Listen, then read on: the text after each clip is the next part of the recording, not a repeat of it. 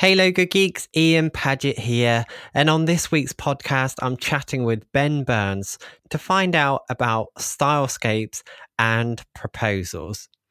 But before we get into that, I want to thank FreshBooks who have sponsored this episode.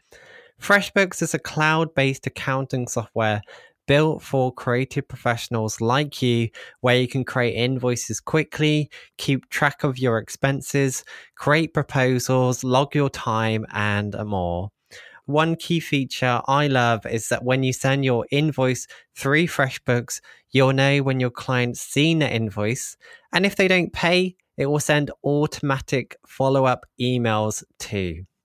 It's worth checking out for yourself, and right now I'm offering listeners of the Logo Geek podcast a free thirty-day trial, no credit card required. To claim it, just head to freshbooks.com forward slash Logo Geek and be sure to enter Logo Geek in How Did You Hear About Us section. So this week I'm interviewing Ben Burns. Ben currently serves in a dual role, firstly as creative director for the branding agency Blind, but listeners who already know of Ben will know him from The Futur, an educational platform that helps creatives, artists and entrepreneurs. The Futur YouTube channel is one of my personal favourites. I interviewed Christo back in season one, which is definitely worth listening to.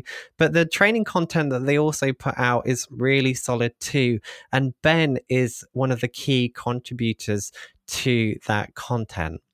At the moment, due to coronavirus, most of us are working from home. Um, it's the same for almost everyone around the world. And I know some people who are still thankfully busy, but I also know others who are quieter than they would normally be. And if that's you, it's an ideal time to focus on learning some new skills.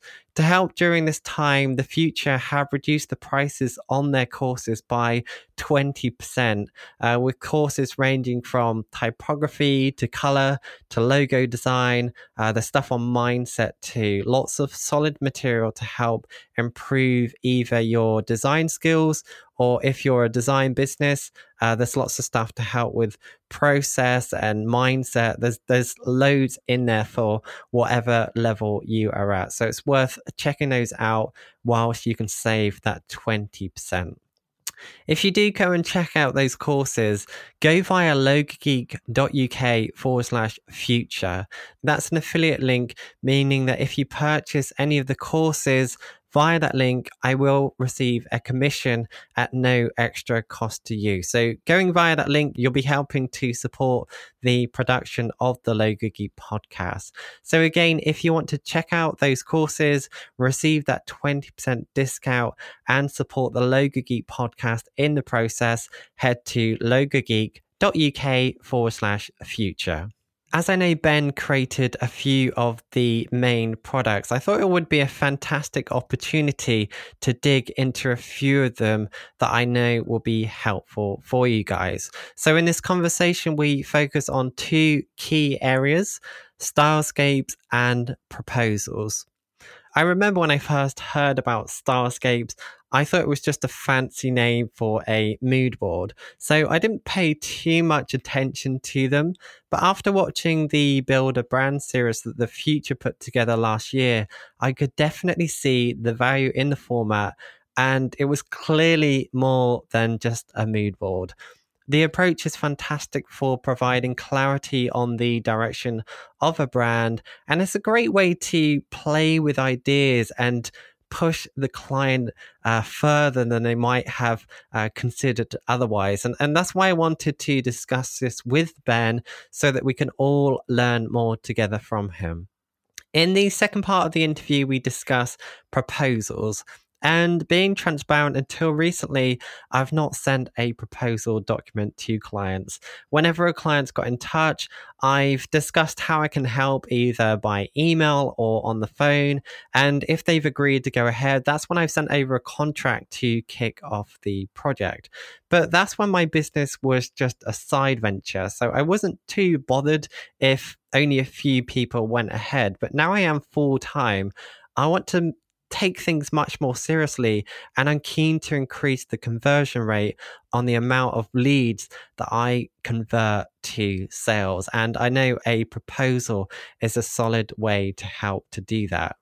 I've had quite a few conversations over the past month with designers to see what they send, and quite a lot have actually used the perfect proposal that Ben created as the foundation for what they put together themselves. And that's why I wanted to discuss this with Ben, so that we can all learn more together from him about creating the best proposal to send. So let's dive straight into this. Here is the interview with Ben Burns.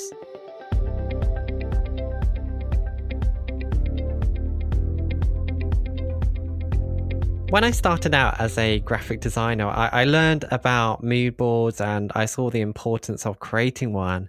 And I remember a few years ago, I started to follow what The Futur was doing, what Christo was doing. And he was using this term Stylescapes. And I remember thinking back then, oh, it's just a mood board. But I've learned since then that it's um, a lot more than that. And I, I've seen the real value to the approach. Could you explain to the audience what a Stylescape is and why you would use one within your logo design process? Yeah, absolutely. So Stylescape is a mood board, right? But the the way that we're putting Stylescapes together is so much more than a mood board.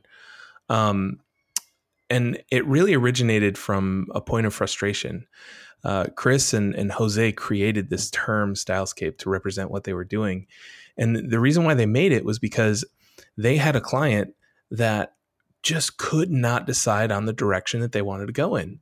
And so they would show logo after logo after logo, trying to nail this person's direction, and they just couldn't find it. And so they realized that they needed a way for the company as a whole to be able to set, like, I call it the compass direction.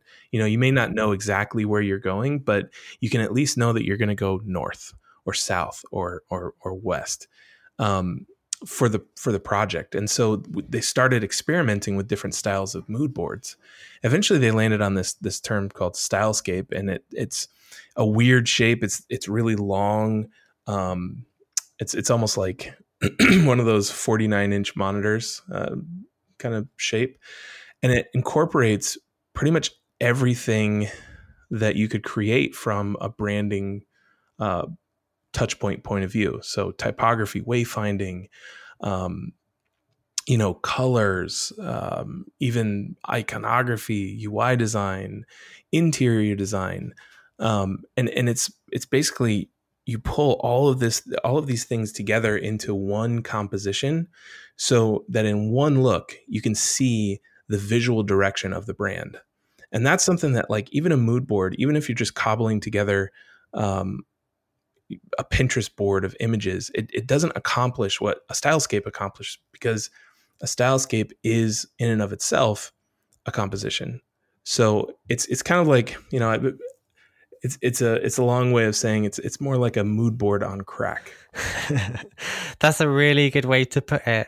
Um, is there any reason why you use that long, wide format? Um, I watched the Build a Brand series you did, which I'll link to in the show notes, and and I understand why it would work well in in an in-person meeting uh, format like that, is you can put them down on the table and look at them.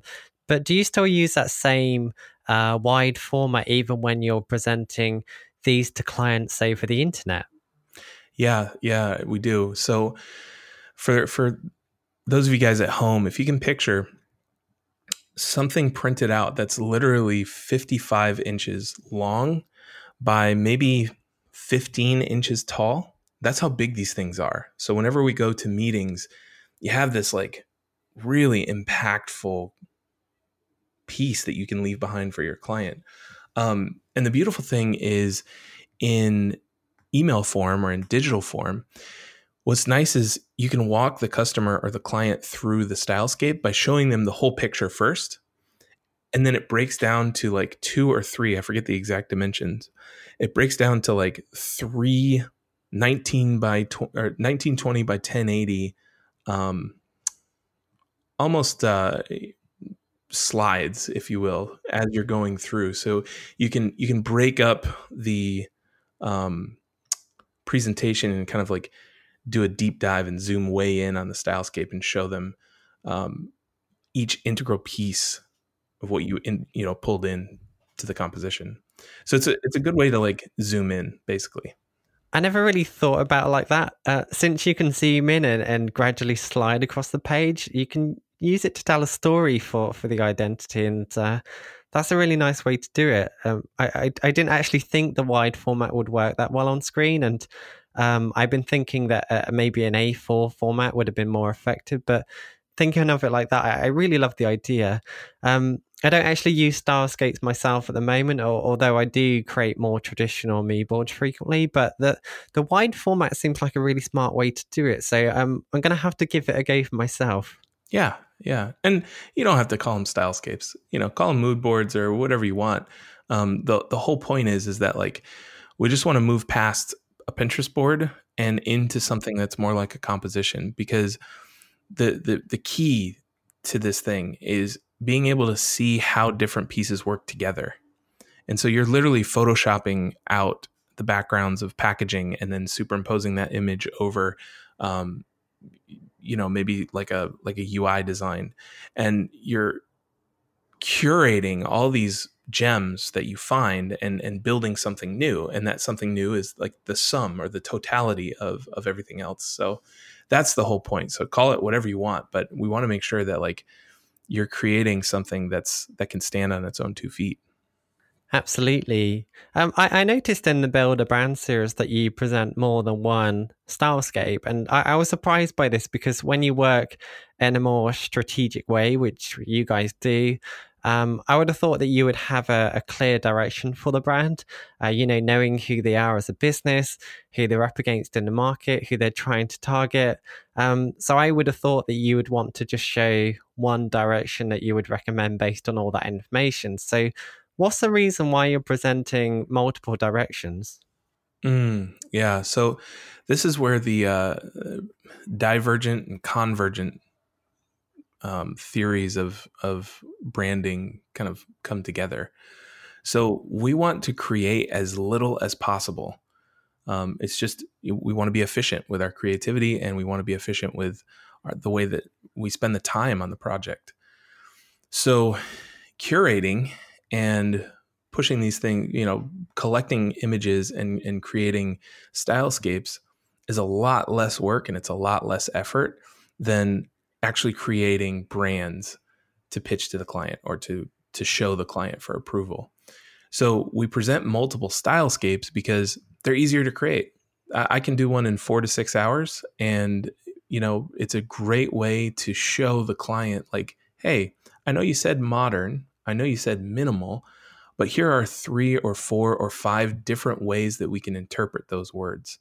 So when you're translating words into visuals, that's the biggest jump in the project. That first step, trans that that trans translating words into visuals is probably the, the toughest thing to do, because you're still guessing. Even if the client described what you're thinking to a T, they may be thinking to- something totally different. So using Stylescapes to bridge that gap is a great way to do that efficiently. Um, and then from there, once they choose a Stylescape, you know, the sandbox that you have to play in gets a lot smaller. So it's a lot easier to create a logo or to create a brand or a U I that's exactly what the client wants, um, based on their decisions from the Stylescape. Yeah, it sounds like it creates a lot of clarity, especially when words like modern can be so so subjective and mean different things to different people.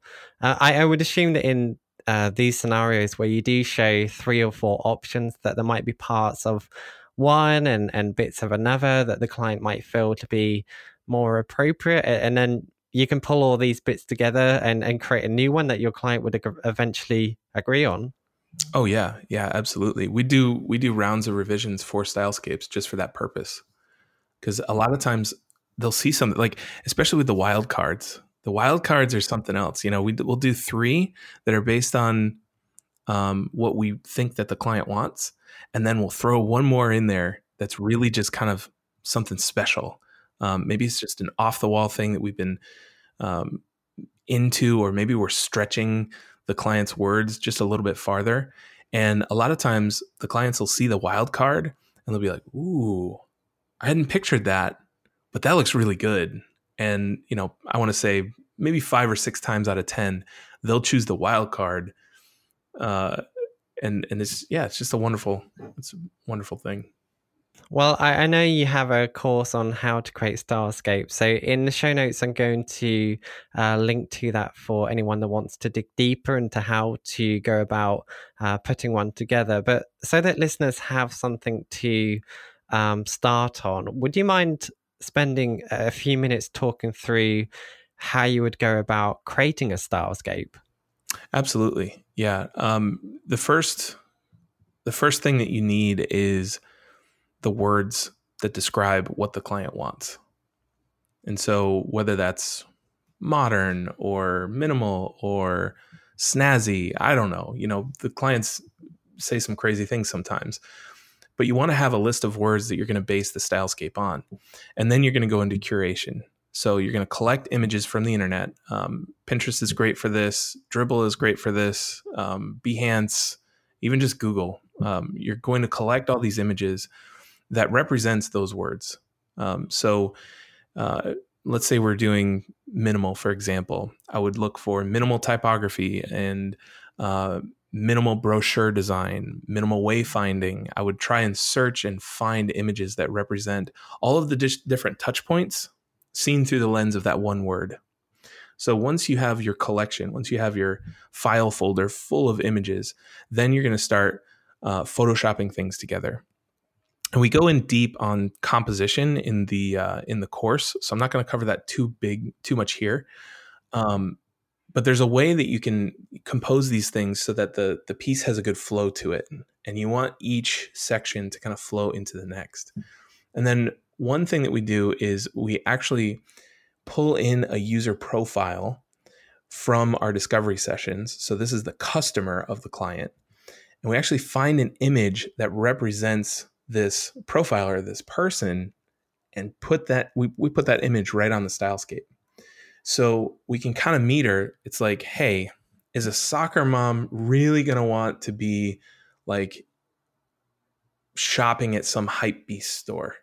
Maybe, but probably not, right? So having that user profile image on the on the uh, Stylescape is a good way to kind of like measure what we're doing.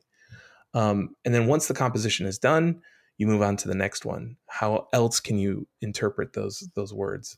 Um, once you have three or four, then you move into presentation. And presenting these things to clients is, um, it can be a little challenging because some people, uh, especially like really business-minded folks, are not going to realize that they're that they're looking at examples. So there's a there's a good way that you can kind of guide them through the composition and saying, hey, you have to use your imagination here. Does this fit the brand that that you're trying to create? Or does this fit the U I that you're trying to create? Um, once the presentation's done, there's probably going to be some revisions, and then and then you're in the clear. Brilliant. That that was a really good explanation in a short space of time. And and as mentioned, if anyone wants to really dig deeper into understanding the composition you guys use, as you mentioned, they can go and check out the course, which will go into more detail. One question I do have, which I know some in the audience might be asking, the the images that you're using, um, the, the ones that you're sourcing to use, when you're creating websites and brochures and work for clients, you, you need to source images that you have the copyright to use, such as royalty-free images, or, um, you know, you might pay a photographer to take photos for you. Mm-hmm. With Stylescapes, to provide some clarity to listeners, am I right that you can pretty much use any imagery that you find online, and Um, that you don't need to worry about copyright because it's in a private setting between you and your client? Yeah, so I'm not a lawyer. Um, so take all of this with a grain of salt. And uh, for all of these people who are out there creating amazing things, who get pulled onto mood boards and Stylescapes, I can understand why you would be upset if you saw this, and I totally get it. Legally, however, um, we're not adopting the work and selling it to the client. that would be bad. That would be um, against the law. It would infringe on someone's copyright. Using another person's work as inspiration and as a part of the process to understand what the client wants, that's okay. And so we we checked with a, a copyright attorney about this, and, and she said, as long as you're not selling this stuff as a deliverable or directly copying them in the final result, you're good. Um, the other thing is that, you know, in the composition section of the of the course, we guide you through how to alter these images so that they f- they all fit together.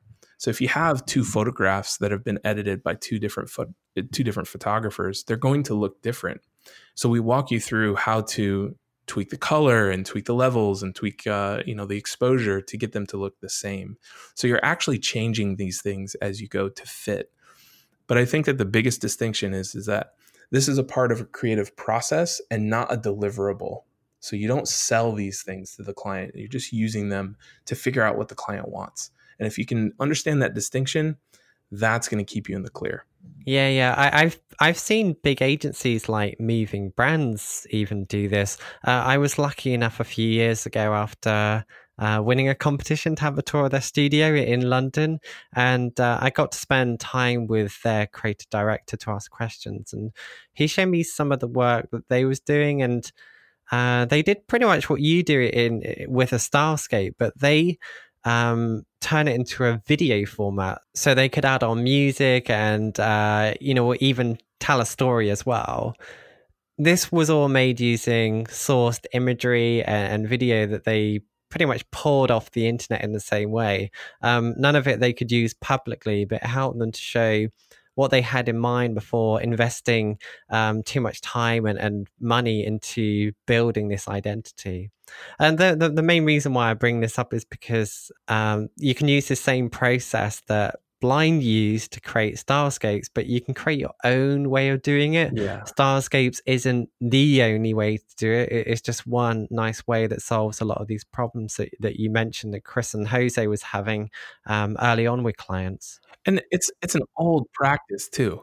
It is such an old practice because, you know, you've got, I, I remember when I was working in an agency as an intern really, really early on, um, the internet was there, right? And we were using it on a daily basis. However, the agency had been around for twenty years. And so they had a research room, and you could go into this room, and it was like this big library.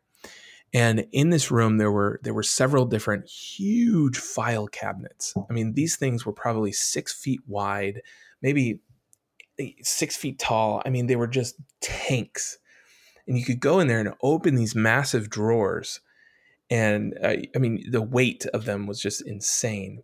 And there were all these files of cutouts of magazines and uh, books and newspapers that were all reference material. And so, you know, even back in the day, even without the internet, this was going on. You know, people were collecting reference material so that they could curate things and show them to the clients and, and understand what the client's looking for. We're just doing it, you know, digitally. Yeah, for sure. It's tried and tested, and, and it works well. I think even without showing something like this to your client, at any time that I've created, created mood boards or pulled together imagery in the way that you mentioned, it's really helped a lot to steer the direction of the identity. And um, it also inspires me to create something way better than I, I would have done without doing uh, that work. So, um you know, it provides clarity to, to you and, and not just your client. And uh, I think it, it's uh, definitely a, a fantastic um, approach and, and a worthwhile thing to do in your in your uh, d- d- design process. Uh, so listeners, if you do want to check out the future course to learn more about Stylescape, I'll set up um, some kind of a, affiliate link um Uh, logogeek.uk forward slash Stylescapes, and that way when you purchase the product you'll be supporting the Logo Geek podcast in the process at no extra cost to you. I just want to take a short break to thank FreshBooks, who have sponsored this episode. As creatives, we like to spend our time designing logos and brand identities, but a lot of us spend more time than we'd like doing admin work, like creating invoices, chasing payments, logging expenses. And that's where FreshBooks can help you. It's an accounting software designed for creative professionals that will save you time. For example, you can create branded, professional-looking invoices in as little as thirty seconds. You can set up credit card payments right from those invoices too, meaning that your clients can pay faster. And when it comes around to tax time, you can export out tidy reports for expenses, invoice details, and sales tax to make working with an accountant really simple. Right now, I'm offering listeners of the Logo Geek podcast a free thirty-day trial. To claim that, just head to freshbooks.com forward slash Logo Geek, making sure to enter Logo Geek in How Did You Hear About Us section. Now let's get back to the interview. I want to use the rest of the time we have to talk through creating proposals. I know you created the perfect proposal product, which is really solid. And uh, and I don't know if it's your most popular product, but I've spoken to a lot of designers that have actually purchased this and used it as the foundation for their own proposals. Uh, for listeners that don't already use proposals and aren't familiar with why they would need to provide one, would you mind talking through what a proposal is and why you would need one as part of your sales process? Yeah, absolutely. Um, so I can remember back in the early days of my freelancing career, uh, the first time somebody asked me uh, to send them an estimate, and they used the word estimate. And I remember thinking like, okay, there's probably a good way to do this, but I had no idea. So I basically just cobbled together an email and just said, hey, um, based on this, I, I think, um, and I, I, I'm pretty sure I put the words, I think, uh, I think uh, uh, this project is going to be fifty dollars. And, and the tone of my email really probably sounded like that. It was unsure. It was just kind of, you know, it was, it was, it was not professional. And, um, at that point I, I started looking for a solution, and I, I knew that there was, you know, something out there, and, and I was completely foreign to this term proposal.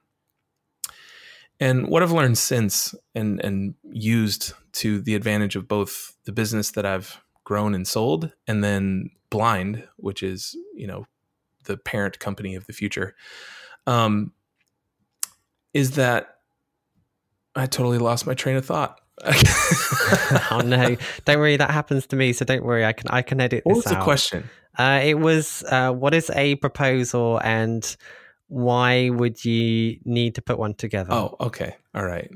We should leave that in there. That's that's funny. Yeah, no worries. Um, it, uh, no worries. I'll leave it in. It, it shows that it happens to the best of us. All right. So a proposal. Um, so. Let's say that you're talking to a client and you unearth a need for your services, whether you're a logo designer or U I designer, um, you can do something that's going to help them out and they can pay you.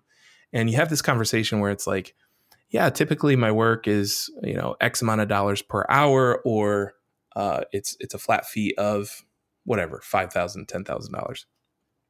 And then the client says, oh, okay, well, you know, send me an estimate or send me a proposal. And they ask for something, they ask for a document. And so what I like to think of a proposal is, is, is the, is the paper proof of a conversation that you had with a client. And uh, that comes from Blair Enns, Win Without Pitching, fantastic book. I highly recommend it. Um, but you use the proposal in order to, to help close the job. And this is the this is the take-home item that the client can can bring to their uh, company or to their boss, or just kind of have themselves and, and keep to themselves to review the deal when you're not on the phone. So a proposal is um, basically saying we're going to do all of these things and we're going to charge you all of these dollars in exchange. And the way that we put together proposals is a really, it's really a representation of our company as a whole.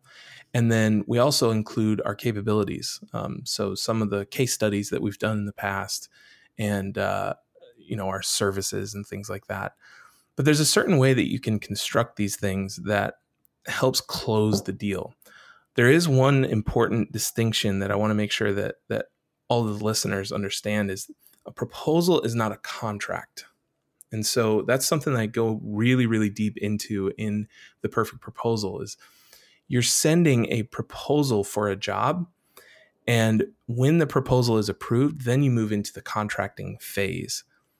So there's an important distinction, but you want to have something that the client, especially if they have a team or if they have, um, if they're, you know, a marketing director and they report to a C M O or a C E O, you want to have something that they can carry around and say, this is what I want to buy, and this is what they can promise to do, and this is what they have done. And that's what a proposal does. Fantastic. Um, I want to steer people towards the perfect proposal product you have, and I'll create another link for that. Um, I think logogeek.uk forward slash perfect proposal.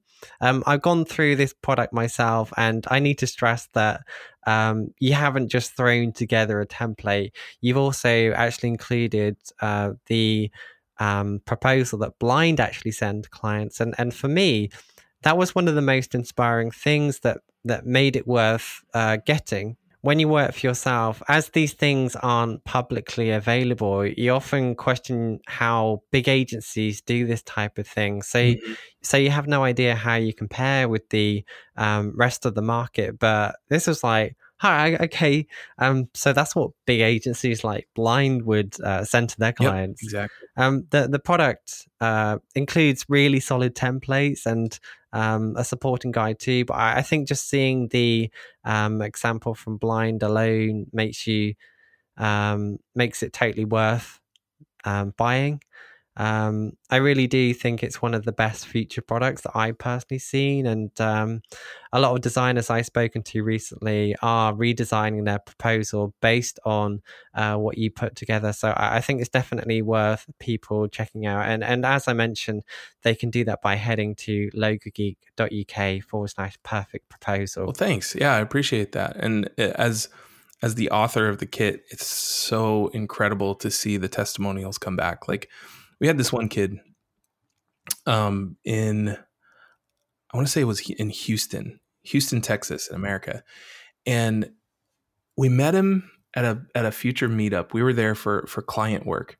And we did this little Future meetup in the in the bar. And we had about twenty people show up. And this kid shows up and he says, man, listen, I just want to thank you for The Perfect Proposal. He's like, I used that to land a ten thousand dollars job. And he was like, then I realized that I didn't have a discovery process, so I bought Core, and I used Core to run the discovery, and that ten thousand dollars job turned into a forty thousand dollars job. And then I knew that I wanted to keep doing this, so I enrolled in business bootcamp, and then all of a sudden, now these jobs are just rolling in. And he was twenty years old, and I was wow. just blown away. You know, like I, sometimes all it takes is just a little bit of like transparency and a little bit of like a spark to just get somebody yeah. into the mindset that they need to be in, and, and to get them the resources that they need to to do big things. So I was just seeing that stuff come in. It, I mean, it's it's worth the whole the whole authorship writing process. Oh yeah, absolutely. And I, I've gone through Core myself, and Um, that's really actionable. It is a process that you can um, pretty much use to uh, to run um, a meeting uh, right away. Um, I spent a lot of money on courses over the years um, for brand strategy in particular, and most of the time uh, the courses leave it open to um, interpretation, and you know, you need to work out your own workshop off the back of it. But with Core, you can just purchase it and you can run a workshop using um, that framework. The um, perfect proposal is is the, the the same, that you can take it as it is and, and swap out your own information, and that will help you um, convert clients more effectively and, and look much more like a pro as well. It's amazing with a bit of mindset mm-hmm. change and, and a bit of confidence that even a twenty year old can can really up their game, uh, especially getting forty K jobs like that. I, I mean, I'm, I'm jealous. Yeah, it was awesome. With proposals, would you put a, a different template together for different types of projects? It depends. Um, by template, do you mean a different design? I mean the underlying contents of the proposal. You'd obviously want to keep it looking the same, but um, would you create an entirely different document for different types of clients or um, for different type of work that you carry out? Mm, that's a great question. Number one, I would not change the design, right? So the template should be branded to your business, whatever your agency or freelance brand is. That's the brand that the the proposal should boast. Um, but as far as the content, over time, you're going to be sending out a lot of these things. And you want to be able to create one and send it out in under an hour. I remember, you know, when Blind was at its busiest, we've we've slowed down Blind pretty dramatically. We're actually not even taking on clients right now to focus on the future. Um, but when Blind was running, I was sending two or three proposals every single day. And so we were, you know, I, I had to do these super, super quickly. So what I found was I was creating this backlog of copy, and I made a swipe file for myself, which is basically this big Word document, or it's on Notion, I believe, full of copy that describes each individual deliverable or each individual page that goes into a proposal. And so whenever I was creating something new, I would just copy and paste over um, from the swipe file. And this saved so much time.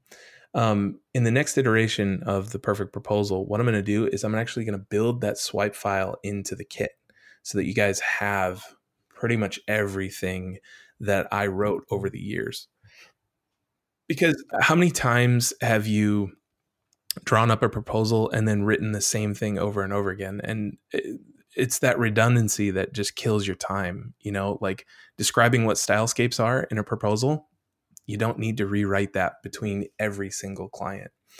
Um, so that's going to be included. And then the other thing is the um, the case studies inside the proposal. Sometimes if we can tell that the client really hasn't explored our website, or if we can, if we have case studies that are somewhat restricted on where we can share, like uh, maybe we signed an N D A on them that doesn't expire yet, uh, so we can't put them on our website, but they'd be perfect to show to, you know, one client.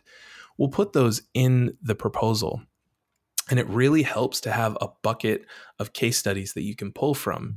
So the way that we have ours arranged is we'll have like a master keynote of all of our case studies. And then whenever I'm putting together a proposal, I'll copy and paste two or three of the of the most appropriate case studies for that client. So that way, you know, even if two clients got together and shared their proposals between each other, there might be some duplication in the language, but they're going to look very, very, very different, even though it didn't take much time to to put together at all.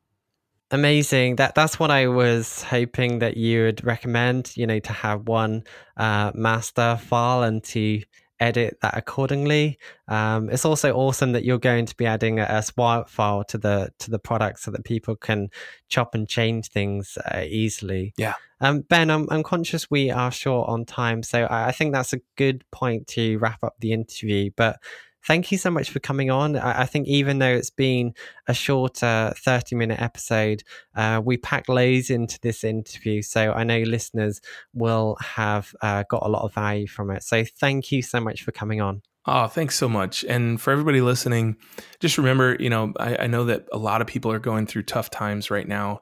Um, we're right in the middle of the of the coronavirus pandemic. But just remember, this too shall pass. Um, we're going to get through this, and I hope everyone is happy and safe and home. Thanks again, Ben. It's It's been really good to chat. Well, thanks a bunch, man. I had a blast. This was fun. If you enjoyed this episode, let myself and Ben Burns know by giving us a shout out on social media. Why not take a photo of where you are in the world and let us know that you're listening? I always love to hear from listeners, and I know that Ben will appreciate it too. If you want to learn more about Ben Burns, head to the futur dot com. Or if you want to check out the courses, like I mentioned, and support the Logo Geek uh, podcast in the process, head to logogeek.uk forward slash future. Alternatively, check out the show notes for this episode, where I'll link to that, all of Ben's social profiles, links to any books or resources we mentioned, as well as a full transcription of the conversation too. To find the show notes, head to logogeek.uk forward slash 75. Again, to find the show notes for this week's episode, head to logogeek.uk forward slash 75.